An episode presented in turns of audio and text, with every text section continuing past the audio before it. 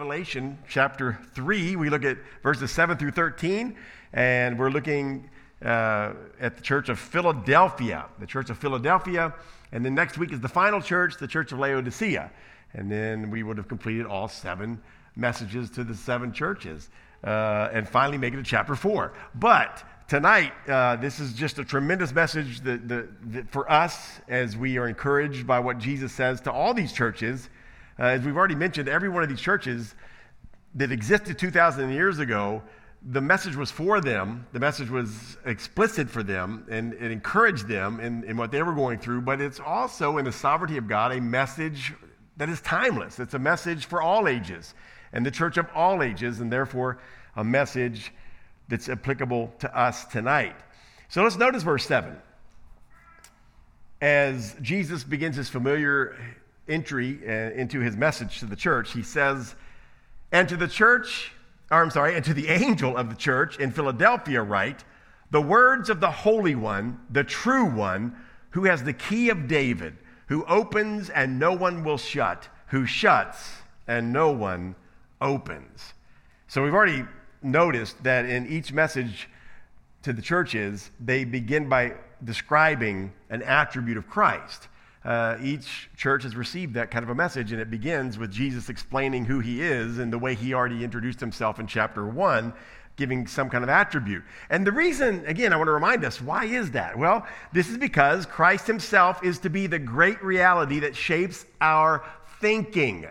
Christ is to be the great reality that shapes our thinking, not our suffering or persecution or the false teachers that we may deal with or the apathetic Christians that we live with or a declining culture and its values. That doesn't shape or should not shape our worldview or our thinking.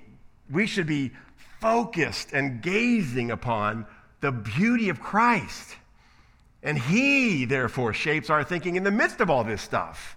And again, I think that's why he opens each letter to each church that's going through these different things by saying, look at me, look at me. And that's why we gather week after week after week, right? That's why God instituted his church and ordained the idea of preaching his word and lifting his word up among the people. Why? So that we can every week, every Sunday, every Wednesday, every time we come together, gently take our faces in our palm of our hand and kind of move our gaze. Each of us say, look to Jesus. Don't worry about that and this problem and this pain and this suffering. Let's look at the glory and the beauty of Christ. And so let's do that as we continue now to look at this. What is he saying here? This idea of the one who holds the key. I mean, we understand the Holy One, the one separated beyond all people. There is none like him. He is perfect. He's the Holy One. And he's also true. We know that he's the true one. All truth resides in him. But what is this key of David? He has the key of David. Now, the key, it's very interesting. If we go back to Revelation 1:18, that first initial description of Christ, he says this, fear not, I am the first and the last, the living and the living one. I died, and behold, I am alive forevermore, and I have the keys of death and Hades. So there we see this other statement of Christ having keys, and these keys are of death and of Hades. Now, keys symbolize authority. Keys symbolize the authority to open and shut, right? To bind and release. They're the authority. If I have the keys, I have access. And so, obviously, verse 18 of Revelation 1 is reminding us that Christ is sovereign over death. He has the authority over death and hell. So now, what is this key of David talking about in chapter 3? The key of David.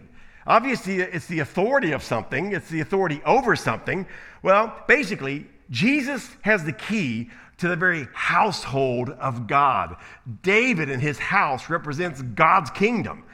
David's house and David's throne represents the rule of God, right? It's a picture of that in the Old Testament, that Christ would be the fulfillment of David, and then God's kingdom is that fulfillment of the Davidic kingdom, which the Davidic kingdom was a picture of God's rule in this earth. So what Revelation reminds us is that Christ has the key of the kingdom, the authority of God's house, literally. And I love this language because it takes us back to Isaiah chapter 22. Isaiah chapter 22. Now, this refers to an unfaithful steward named Sheba who was replaced by Eliakim, a faithful servant. So let's talk about what was going on back in Isaiah 22 and how this relates directly with Revelation chapter 3. So let's go back now, Isaiah 22. He's replacing this unfaithful servant Sheba with a faithful servant. Verse 20, in that day I will call my servant Eliakim, the son of Hilkiah, and I will clothe him with your robe and will bind your sash on him and will commit your authority to his hand. By the way, all that language is exactly what Jesus was described as, wearing a robe and a sash with the name Lord of Lords and King of Kings. All of that is priestly speech, reminding us that Jesus is the high priest, the great high priest, and the King of Kings, the one with all authority. But here's this servant back in the Old Testament, Eliakim. He's clothed like that. But look what else it says. And he shall be a father to the inhabitants of Jerusalem and to the house of Judah, and look at this, and I will place on his shoulder the key of the house of David. The key of David. This mentioned way back in Isaiah, chapter 22, verse 20 through 22, and it's talking about Eliakim receiving the key of David. What does that give him the authority to do? He shall open, and none shall shut, and he shall shut, and none shall open. Same language. So obviously it's referring, whatever Revelation is talking about, Isaiah is also a foreshadow of. So Eliakim here is a foreshadow of Christ in some way. Now this faithful servant, Eliakim, had control or access to the king's house. That's what that set of keys that they were put upon his shoulders. That's just like the speech in Isaiah where it says about Christ, and the government shall be upon his shoulders. The authority will rest on him. So these keys on the shoulder, they show again that authority rests on Eliakim. He's got the authority, the control to access the king's house. And he was in charge of dispersing and dispensing of the king's resources. All of that was given to this man, Eliakim. So that's the foreshadow, right? That's the type. This is an earthly servant who's fulfilling this role in the king's house. He's got the authority of the king's house. He's got the key to the king's house. He's got the keys to the king's storehouse. And he's the steward who not only opens and gives access to the king and his house, but he also opens the door to the storehouse and gives provision to the people. What a beautiful foreshadow type of Jesus Christ. And that's what Revelation shows us. To him, Jesus says, I am the one who holds the key of David. And it's the fulfillment of that key of David mentioned in the Old Testament. It's not just the key to an earthly king's house and a little trivial earthly storehouse. I hold the keys to the King of Kings' house.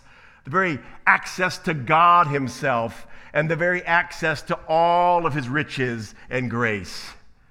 That's what he's telling us. That's what he's reminding us. I am the one who controls access to the house of God. What a message for our world today, right? This is why we preach the gospel. We want everybody to know that there's one who has access to God, and it's Jesus Christ. There's no other way. That's what Jesus said in John 10:9. I am the door. Isn't it amazing? Every analogy, every type, every shadow in the Bible finds its fulfillment in Christ. Somebody says, I get confused. Is he the door? Is he the key? Is he the shepherd? Is he? Yes. Yes, to all of them. He is the fulfillment of all of them. Not only is he the key to the door, he's the door. I am the door. If anyone enters by me, he will be saved and will go in and out and find pasture. He'll go in and out and find fulfillment and find sustenance. John 14:6, what did Jesus say? Jesus said to him, I am the way, the truth, and the life. No one comes to the Father except through me. There is no access to God. The door is barred unless I open the door and let you in. That's what Jesus is saying. That's what Revelation is reminding us, that we serve the one who has access to God himself, to his temple. That's important. This is the picture of the temple that we're going to see, this temple language in the rest of this chapter of Revelation. I hold the keys to the very temple of God, whereby you have access to come and worship him through me. It's beautiful. And since it is Christ who holds the key to salvation, since it's Christ who holds the very access to God and Christ who holds the very access to the storehouse of his riches, the church must therefore rely on Christ to grant success in ministry. We must rely on Christ and him alone to grant success. He's got the key. He has the authority. He has the access. We don't. It is so crazy for me to think of how many times I've tried in ministry in my young, restless days, thinking up great ideas to do ministry apart from going to the one who has the keys and begging him, open the door, right? And we do it in our own lives. But notice verse 8. He tells this church, I know your works. I know your works. By the way, this is the other church besides Smyrna that doesn't receive any condemnation. He says, I know your works. Behold, I have set before you an open door, which no one is able to shut. Now, that's amazing. What a message to this small church of Philadelphia. How this must have been taken by them. The encouragement this must give to hear that the one with all authority, the one with the keys to open or shut a door, tells them, hey, I know your works. And guess what? I've opened a door for you and nobody's going to shut it. Wow. This is glorious. Christ's door of opportunity is what we're talking about here. Paul understood this. That's what this means. The idea of Christ opening and shutting doors is this picture of opportunity, not just of salvation. It is a picture of salvation. That the only way to enter, we've already talked about that. The only access we have to God is through Christ. We understand that. But in a ministry sense, the idea of Jesus opening and closing doors is directly connected to success or lack of success, humanly speaking, of ministry. The only success we're ever going to have as a church in a neighborhood is if Christ opens the door for us. And that's what he's promised the church here. Paul understood this. Colossians 4:3, this is the same language he used about doors. Colossians 4:3, he says, at the same time, pray also for us. Isn't this glorious, by the way, of Paul when he would write? And many times Paul is suffering or he's just been persecuted or kicked out of a town or possibly writing from prison. Every time he has the same theme. And he says, at the same time, pray also for us. What's your prayer request, Paul? That you have healing or strength or more money? No. That God may open to us a door for the word. You see that heart? This should be the heart of all of us. This is why we exist, folks. Our prayer as a church should constantly be, Lord, open a door for your word to flow out of us. That's why we're here, Lord. He said that the Lord may open a door for the word to declare the mystery of Christ, on account of which I am in prison. So here's the exact case that I'm talking about. Paul's in prison here. And he's not saying, oh, pray that the prison food gets better. He's not saying that. Pray that they bring me a warm blanket. No, his heart still suffering in prison is pray that God continues to open a door here for the word to be proclaimed and the excellent mystery of Christ to be made known. That's why I'm here, he said. That's why I've been arrested. Don't let that go to waste. Don't let my suffering and my persecution go to waste, but pray that God opens a door whereby I can proclaim Christ. And he's so concerned. He's so detailed in this prayer. He says, that I may make it clear, which is how I ought to speak. So he's saying, pray that I'm articulate with the gospel, that I'm clear with the gospel. That's how I should speak. Don't let me be afraid. Don't let me try to be winsome. Don't let me try to win favor with somebody for a favor. No, let me just be clear, boldly with the gospel. That's how I should speak. That's how I want you to pray, that God opens that door. And then in 1 Corinthians 16, 8 and 9, Paul prayed the same way when he said this, "But I will stay in Ephesus until Pentecost, for a wide door for effective work has opened to me. And there are many adversaries." And this is something I want us to grab. The things that we look at as afterthoughts, a few extra words tacked on to the end of a verse, they are essential truths of the Christian life. Every time an effectual door is opened, it doesn't mean the absence of adversaries.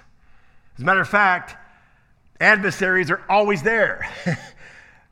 The enemy is always fighting. Your flesh is always cringing. But the doors that Christ opens are available for us to walk through boldly in the midst of our cringing and our fear and the adversary's persecutions and the trials that try us.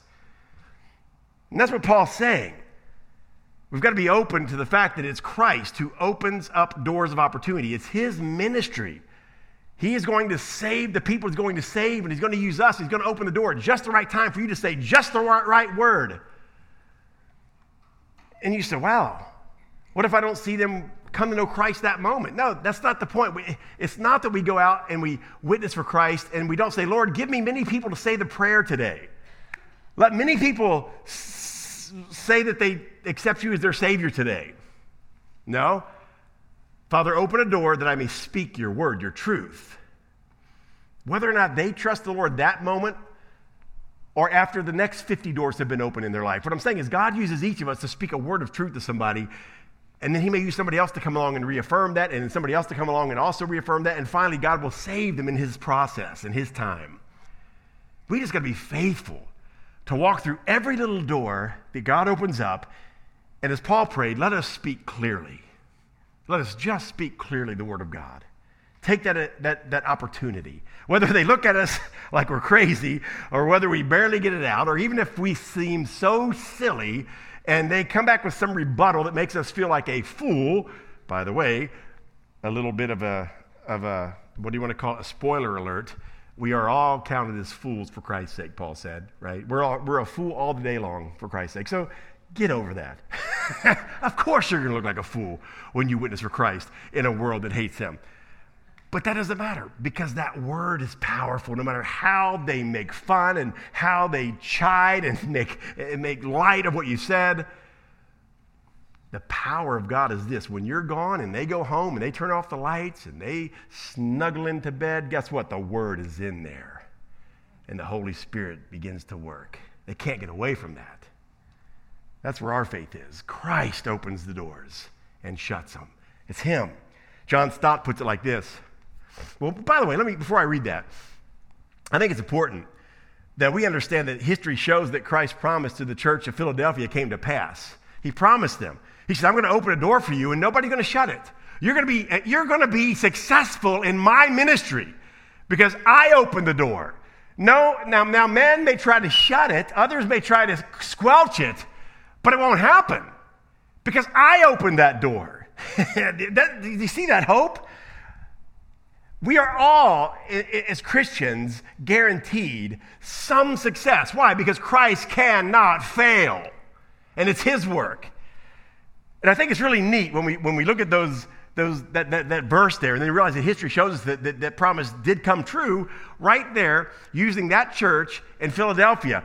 Under Pax Romana, we all know Pax Romana, right? The great Roman peace that kind of ruled for about 200 years all around Asia and Europe.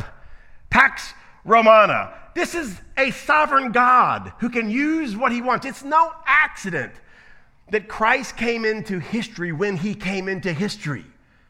No accident that he was crucified when he was crucified. It's no accident that the apostles he called were the apostles he called. It's no accident that a little bitty church in Philadelphia was founded. And it's no accident that they began to propagate the gospel And it was during this Pax Romana. Think about it. A well-ordered government, good roads, safe travel, a common official language. It allowed the gospel message to spread far into Spain and Asia from this location. In addition to this, the influence of the ancient pagan gods. Think about this. The great influence that the ancient pagan gods had held over the people for generations was declining now. And people were searching for something of more substance. Just during that time of history, the gospel explodes on the scene. And the way is made straight for faithful churches like Philadelphia to walk through the door that God's opening and to take that message all over the known world at that time. John Stott says this: wherever they went, Christian evangelists found groping minds and hungry hearts.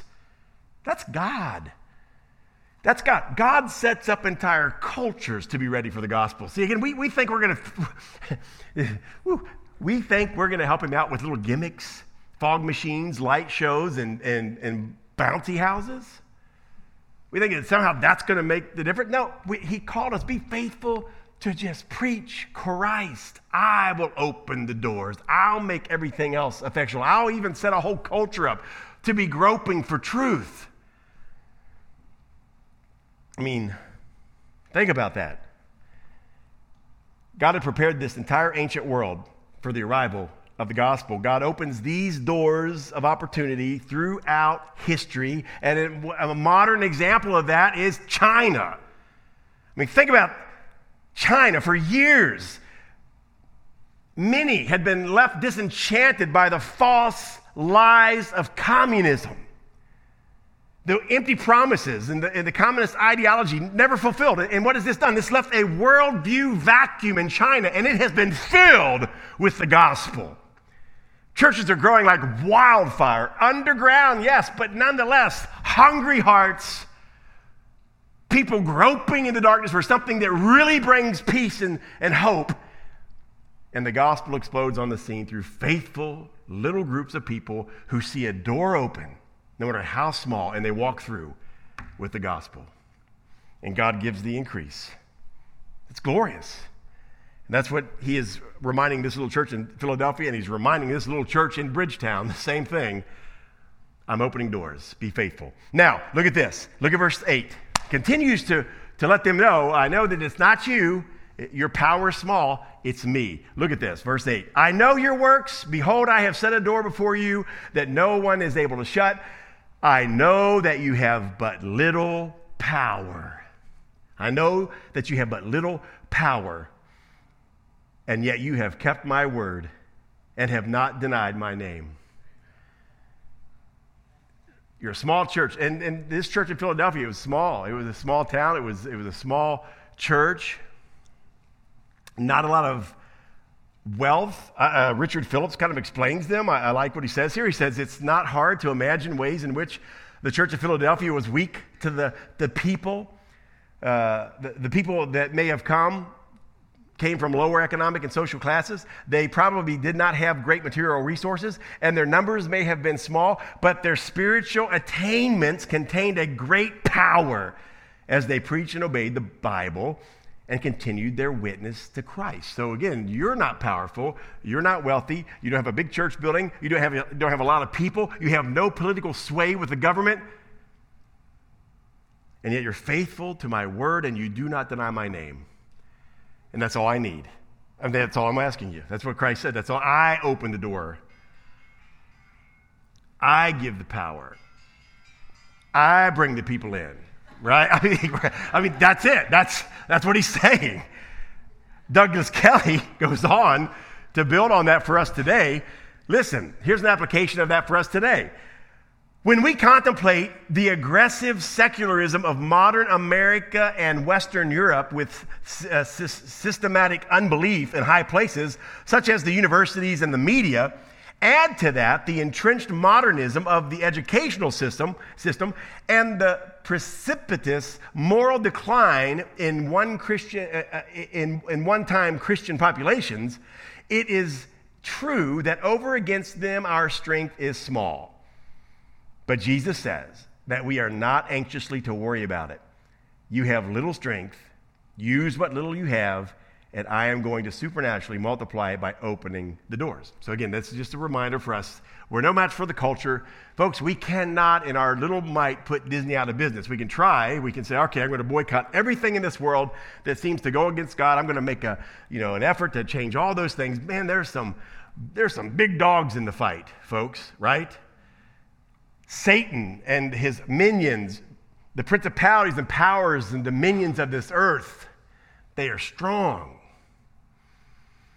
We in ourselves are weak.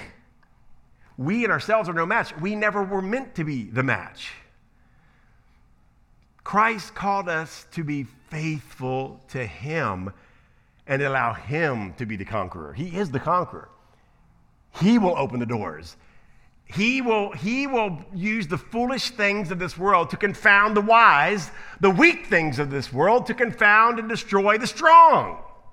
It's him. But we got to be faithful in our small towns, in our small lives, in our small little villages, in our homes, and trust him for the rest. And this is the promises that we see in Revelation, this encouragement to the church. Now, notice verse 9 as he continues to talk about this kind of a juxtaposition against the forces that they're dealing with. And one of the things he mentions here is this idea of the synagogue of Satan. And look at verse 9. He says, "Behold, I will make those of the synagogue of Satan who say that they are Jews and are not, but lie. Behold, I will make them come and bow down before your feet, and they will learn that I have loved you." And another statement that we could term in human terms is an underdog statement, right? Here are these groups who are powerful in this synagogue of Satan, and they lie and they deceive and they say they're Christians basically, but they're not. And they're actually fighting you with all of the force that they have as an organized religious body. And yet I will make them come and bow down before you. Wow. Pretty crazy statement. Now, the synagogue of Satan, who are they? Well, basically, it says that they say they are Jews and are not. That's one giveaway of who these people are. They claim to be Jews, but are not. By this, Jesus does not deny their ethnicity, but rather he denies their covenant status as true Israel. Okay? So I'm going to explain what that means. When God gave the covenant with Abraham, he promised him, "I am making a covenant with you. Through the nation of Israel, all nations of the world will be blessed." Again, what was that ultimate promise? How will all nations be blessed through the nation of Israel? Because through the nation of Israel will come Jesus Christ, the Messiah, who once and for all will put away sin, destroy Satan, destroy death, become that doorway, the one doorway between sinful man and a holy God, giving us access to him. That's how. And how does one walk through the door? How does one walk through that door, who is Christ, and become a true Israelite? By faith. We said that Sunday. If you weren't here Sunday, watch it. I don't have time right now to get into it. But we're saved by faith. By faith. Abraham believed that promise. When God said, "Through you, I'm going to bless all the nations," you know what Abraham did? He exercised faith. He believed God. He didn't know how it was going to happen, but he believed him by faith. And Paul tells us in Romans that by faith that Abraham had that day, that faith was counted to him as righteousness. And so the same is true for us, for all people.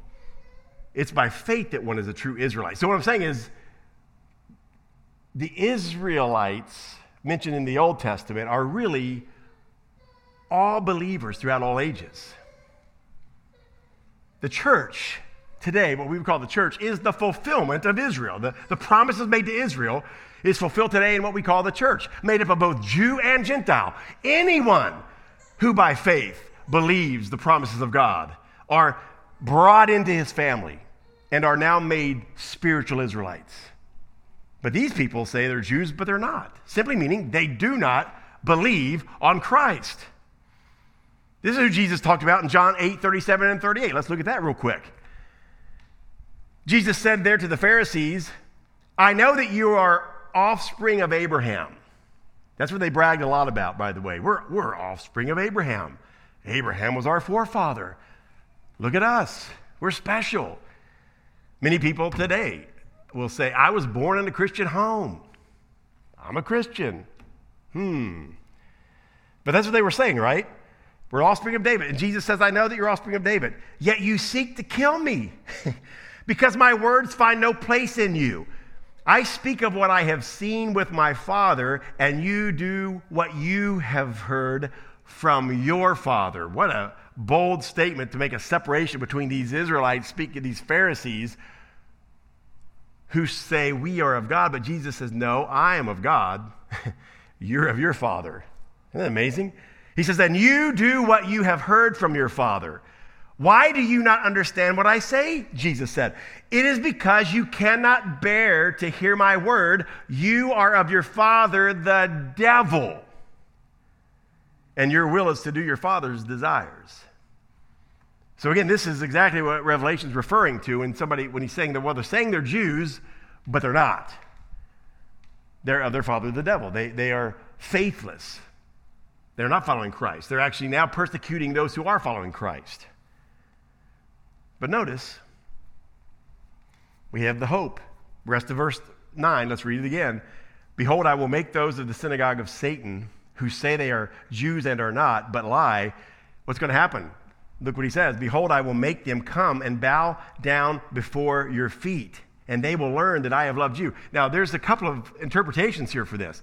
There's one that would go all the way back to the fact that at one point, the Jewish nation will realize, wow, the grace of God has come to the Gentiles. It happened in the New Testament when Paul began to preach to the Gentiles, and the Jewish believers were shocked and said, wow, the Gentiles have come to faith just like we have. What do you know? God saves Gentiles by grace just like he saves Jews who trust him by grace. Yes. But I think even on a more direct measure, this speaks of God opening this door and doing a work in the life of people that we never dreamed he could do a work in.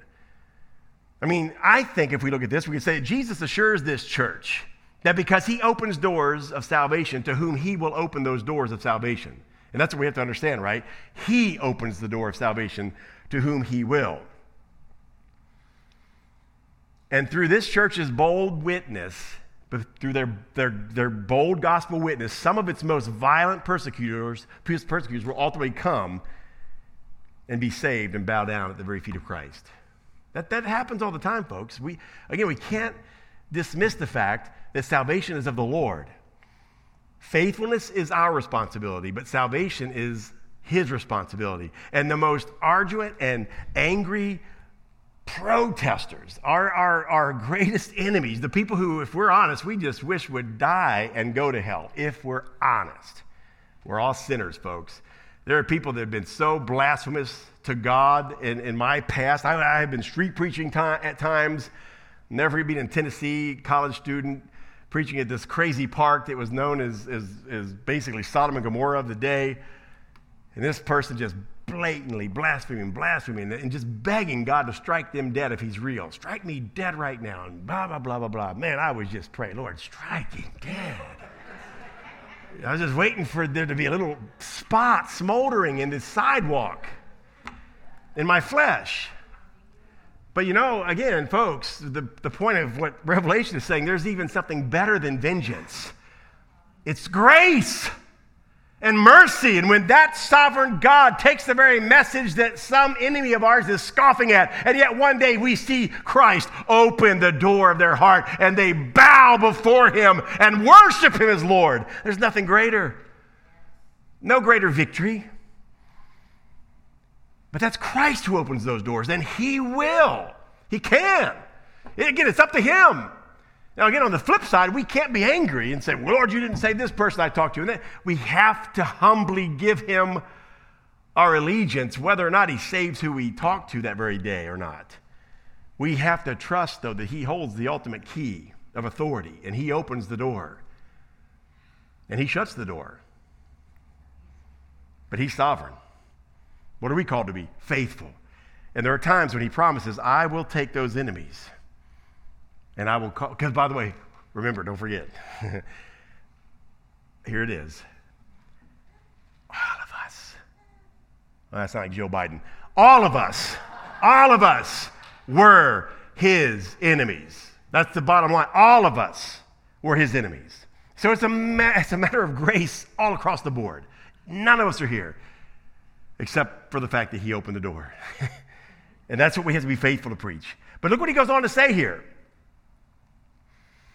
Verse 10, because you have kept my word about patient endurance, I will keep you from the hour of trial that is coming on the whole earth to try those who dwell on the earth. Now, this is an interesting verse here. Jesus reminds them of the truth of every Christian. What is that? Those who persevere or endure to the end shall be saved. How do we know who's a Christian? A Christian will endure to the end. Oh, but here's the glorious twin doctrine there. We will persevere to the end because God preserves us by his grace. That's the glory of that. But he's reminding them, because you have kept my word about patient endurance. You've patiently endured. You stayed faithful. I will keep you from the hour of trial that is coming on the whole world to try those who dwell on the earth. Now, some would interpret, our dispensational brothers and sisters interpret this to mean the secret rapture that comes and takes us all out before any tribulation comes so that we don't have to go through any tribulation. And I take it to mean it's not that the church would be removed from tribulation to come, but that it would be kept safe and in and through any tribulation that would come. And that's what we've seen through history. And I believe that's what we're seeing in this text. The church throughout history has been called upon to faithfully preach Christ in a world under God's judgment. Do you hear that? We are called to faithfully continue to preach God's grace and the gospel to a world that is currently under God's judgment and wrath. And that's our nation now. A historical truth makes Christ's promise to this church all the more remarkable when you think about it, right? I mean, just very quickly, we're going to end right here soon. But I mean, think about this church here in Philadelphia, back to the 2,000 years ago. Christ is telling that church, be faithful, and you've been enduring, and I'm going to keep you through the trials that come. And it's really interesting. History shows that all of those seven churches, by the way, that we've talked about, all of those seven churches ceased to exist except one, Philadelphia. And here's how I mean that. Philadelphia survived repeated attacks throughout the centuries until it fell to Muslim Turks in 1337, far outlasting, even at that date, all the other churches of Asia that were written to by that message. However, Christian churches continue to exist. And in modern Turkey today, in the city of Al Sahir, there remain Christian churches that are a direct descendant from the church of Philadelphia. Believers from that church continue to live, continue to preach the gospel. So even though that local area, that physical structure was destroyed, there's still the remnant and remains of that faithful witness of Philadelphia. Why? Because God's promises are true. And I think we should take that and realize, man, we may, and churches will come and go, right? Christians will die. We understand that individually. But overall, Christ's promise will stand. He said the gates, he said, I will build my church, and the gates of hell shall not prevail against her. And that promise is ironclad. It will never fade away. So look at verses 11 through 13 as we close. This is our promise. Again, this is what he's telling the church there, and he's telling the church here. Basically, he's saying, I'm going to make you a pillar in God's house. All of you who believe on me, all of you who are faithfully standing against your own fleshly temptations, against the world's temptations, against persecution, all of you who continue to endure by my grace and my name, I will make you a pillar in God's house. Look what he says, verse 11 through 13. I am coming soon. There's our hope again, right? to a church beleaguered and battered and hurting, all of us, right? Each of us as individuals and as the church can take heart with this when Jesus says, I'm coming, I'm coming. Hold fast what you have so that no one may seize your crown. The one who conquers, I will make him a pillar in the temple of my God. So we understand this language. The one who conquers is Christ, not us. He conquers for us. No one will take our crowns, but he's using this language from a human standpoint to encourage us to be faithful. Yes, even to put the fear of God in us, so to speak. Stay faithful. Don't lose your crown. Don't do it. Don't take a chance. Humanly speaking, there's verses in the Bible that should scare us to say, I don't want to lose my faith. I don't want to give up. I don't want to hurt Christ. I don't want to sin against him. And that's the encouraging part. But on the flip side, all that language is also meant to reinforce the fact that our conquering and our enduring comes from Christ, the one who opened the door in the first place for us. And we'll make sure that we walk through and enter into this temple he's promised. So look at this.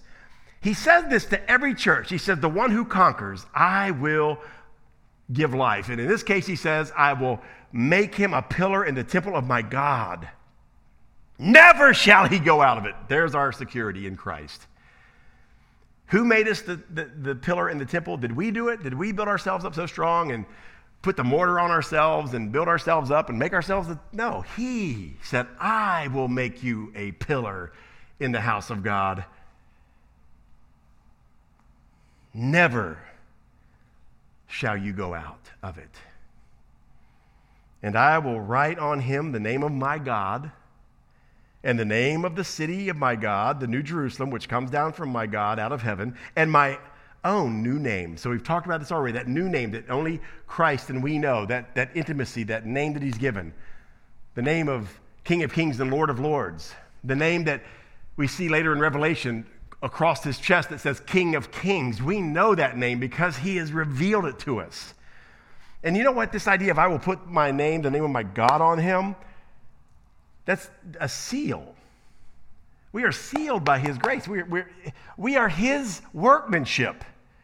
And when you make something, you craft something, you make something, sometimes there's a seal that you put on there, a mark, a maker's mark, if you will. And just to use bourbon, by the way, which, again, this is kind of a little crazy here, a little risque, but the story of Maker's Mark, the wife of the husband who started making that bourbon, she was very much into European art and design. She collects silver, very meticulous silver that was made in Europe. And those craftsmen, when they would make that wonderful piece of art out of silver and pewter and different things, they would put a mark. They would stamp a mark, the Maker's Mark it was called, showing that, hey, this is my work. This is my identification, my the famous artist, whoever he was, put his name on that, the mark. This is mine. Well, that's what Christ does for all of us. We are his workmanship, and he puts his mark. He puts the very name of God on us because that's who made us.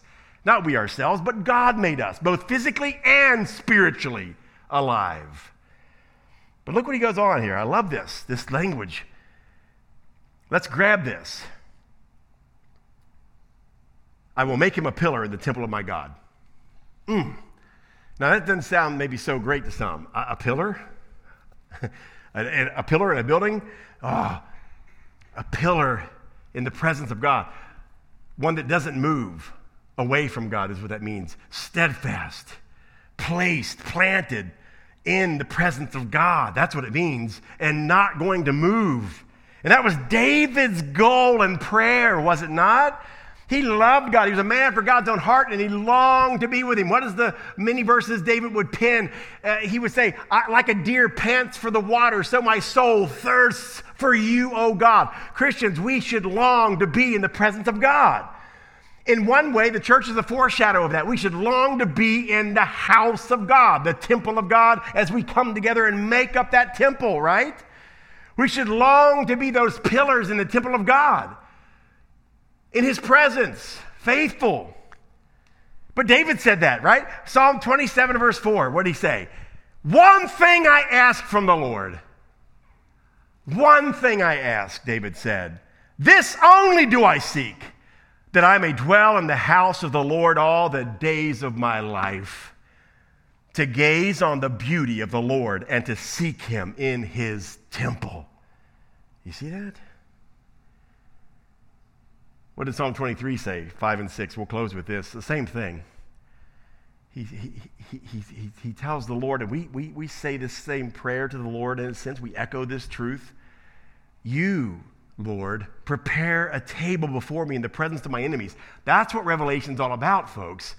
Revelation is all about the fact that Jesus is showing he fulfills the promise made to David all the way back in the Old Testament when he says, I prepare a table before you in the very presence of your enemies. Let them persecute you. Let them martyr you. Let them destroy your churches and arrest you. That's okay. I still prepare a table right in their presence. In the very midst of persecution, you are being fed by me. You're being sustained by me. It's glorious. But it goes on. Not only do I sustain you through the pain of this life, but look, you prepare, David said, a table before me in the presence of my enemies. You anoint my head with oil. My cup overflows. Now look at this. Surely goodness and love will follow me all the days of my life. And what's the culmination? And I will dwell in the house of the Lord forever. Whew. That's what Jesus said in Revelation. I will make you a pillar in the temple of God, and you shall not be moved. There's our hope, folks. Let's continue to be bold. Let's continue to lovingly go out and tell people about Christ, knowing that we are forever marked by the Maker's mark, our Savior. Nothing can change that. Let's pray. Father God, we thank you for your word. We thank you for the truth of who Christ is, that he opens and no man shuts. So, Father, let us rest in his promises to us. Let us be a church locally right here that love each other ferociously, that pray for each other tenaciously, and that are bold to leave these walls and to go out into a hostile world and realize you've prepared a table before us, that you've opened doors for us. And all we have to do is be faithful to, as Paul said, speak clearly the gospel of Jesus Christ, and you'll do the rest. We rest in that truth, and we pray all these things in Christ's name. Amen.